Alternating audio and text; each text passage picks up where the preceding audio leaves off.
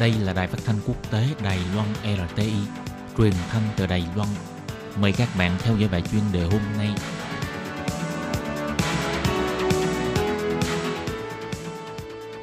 Lê Phương thân chào các bạn, các bạn thân mến. Hoan nghênh các bạn theo dõi bài chuyên đề hôm nay qua bài viết Xin hãy lắng nghe tiếng nói của giới doanh nhân. Tháng trước, Chủ tịch Tổng hội Thương nghiệp Đài Loan ông Lại Chính Dực đưa ra 13 kiến nghị với chính phủ Tiếp đó, Chủ tịch Tổng hội Công nghiệp Toàn quốc Vương Văn Uyên cũng trực tiếp đề xuất ý kiến với Tổng thống Thái Anh Văn. Họ hy vọng hai bờ eo biển Đài Loan khôi phục cơ chế đối thoại trên nền tảng thỏa thuận chung năm 1992, kêu gọi chính phủ nhanh chóng đàm phán với Trung Quốc để cho hiệp định EFTA sắp hết hiệu lực được tiếp tục thực hiện, đồng thời ký kết hiệp định hàng hóa mậu dịch, ký kết hiệp định thương mại tự do với khối ASEAN nhưng lời kiến nghị của hai vị đại diện giới công thương nghiệp không giành được sự hồi ứng của Tổng thống Thái Anh Văn. Tuy chính phủ lúc nào cũng nói phấn đấu kinh tế, quan tâm doanh nhân Đài Loan, nhưng thực ra chỉ quan tâm đến số phiếu bầu của mình mà thôi. Vừa qua, Tổng hội Công nghiệp Toàn quốc tổ chức đại hội chào mừng lễ hội công nghiệp.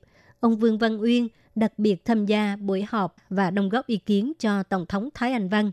Ông rất lo lắng đối với sự tác động tình hình quốc tế, đối với sự phát triển kinh tế Đài Loan – Đối với giới công nghiệp mà nói, điều quan trọng không phải là các khoản thưởng, mà là xây dựng môi trường đầu tư tốt, có thể hoàn thành phát triển kinh tế. Ông cho rằng chính phủ không thể không chú trọng mối quan hệ chặt chẽ trong lĩnh vực kinh tế, thương mại giữa hai bờ eo biển Đài Loan. Trung Quốc là thị trường xuất khẩu lớn nhất và cũng là nguồn nhập khẩu lớn nhất của Đài Loan. Chính phủ phải hỗ trợ doanh nhân Đài Loan thuận lợi mở rộng thị trường Trung Quốc. Tháng trước, Tổng thống Thái Anh Văn tiếp kiến những người đoạt giải doanh nhân ưu tú của Tổng hội Thương mại Đài Loan, ông Lại Chính Dực cũng kiến nghị chính phủ phải nhanh chóng thông qua điều lệ đặc biệt khu thí điểm thương mại tự do và luật di dân kinh tế mới. Đây là mấu chốt quan trọng quyết định số phận của Đài Loan trong 10 năm sau. Sau cuộc chiến thương mại Mỹ và Trung Quốc, các nước đều tích cực tiến hành hiệp thương kinh tế mậu dịch. Hàn Quốc, Nhật Bản và Trung Quốc đều tích cực hiệp thương ký kết FTA với các nước khác.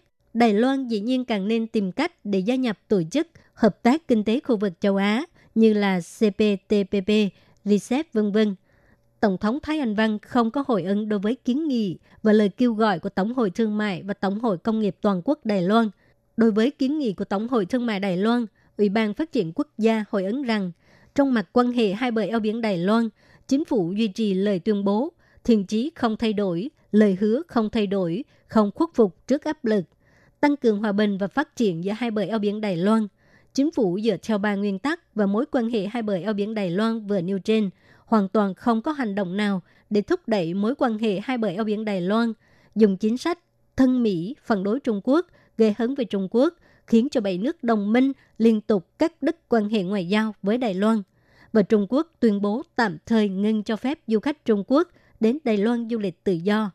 Ủy ban Phát triển Quốc gia còn dùng nguyên tắc này để hồi ứng kiến nghị của Tổng hội Thương mại Đài Loan – hoàn toàn mặc kệ tâm tư nguyện vọng của Tổng hội Thương mại Đài Loan.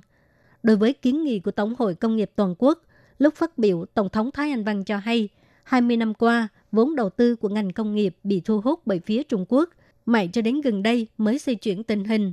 Doanh nhân Đài Loan trở về đầu tư gần 700 tỷ và hy vọng Đài Loan trở thành trung tâm sản xuất cao cấp châu Á và xây dựng chuỗi cung ứng xanh. Những kỳ vọng như vậy là rất xa vời và đầy tham vọng, nhưng lại không thực sự đối mặt với mối quan hệ chặt chẽ giữa hai bờ eo biển Đài Loan, thậm chí còn không quan tâm đến hoàn cảnh khó khăn hiện tại của giới doanh nghiệp. Sự phát triển kinh tế của Đài Loan là dựa vào xuất khẩu, sự hỗ huệ thương mại với các nước. Đài Loan hoàn toàn bị gạt bỏ bên ngoài RCEP, cũng không được tham gia CPTPP. Thương mại song phương càng không có cơ hội đàm phán. Ai cũng biết Đài Loan muốn tham gia tổ chức quốc tế hoặc là khu vực là điều phải có sự đồng ý của Trung Quốc – nếu các nước quốc tế đều công nhận nguyên tắc một Trung Quốc của Trung Quốc, không có sự đồng ý của Trung Quốc, thì Đài Loan không thể nào tham gia tổ chức quốc tế. Mối quan hệ giữa hai bờ eo biển Đài Loan là huyết mạch của sự phát triển kinh tế, ngoại giao, chính trị của Đài Loan. Quan hệ tốt thì mọi việc đều tốt đẹp. Nếu quan hệ không tốt thì sẽ như thế nào? Chắc hẳn ai ai cũng biết. Các bạn thân mến, các bạn vừa theo dõi bài chân đề do Lê Phương thực hiện Xin cảm ơn các bạn đã quan tâm và theo dõi. Lê Phương xin hẹn gặp lại các bạn vào tuần sau.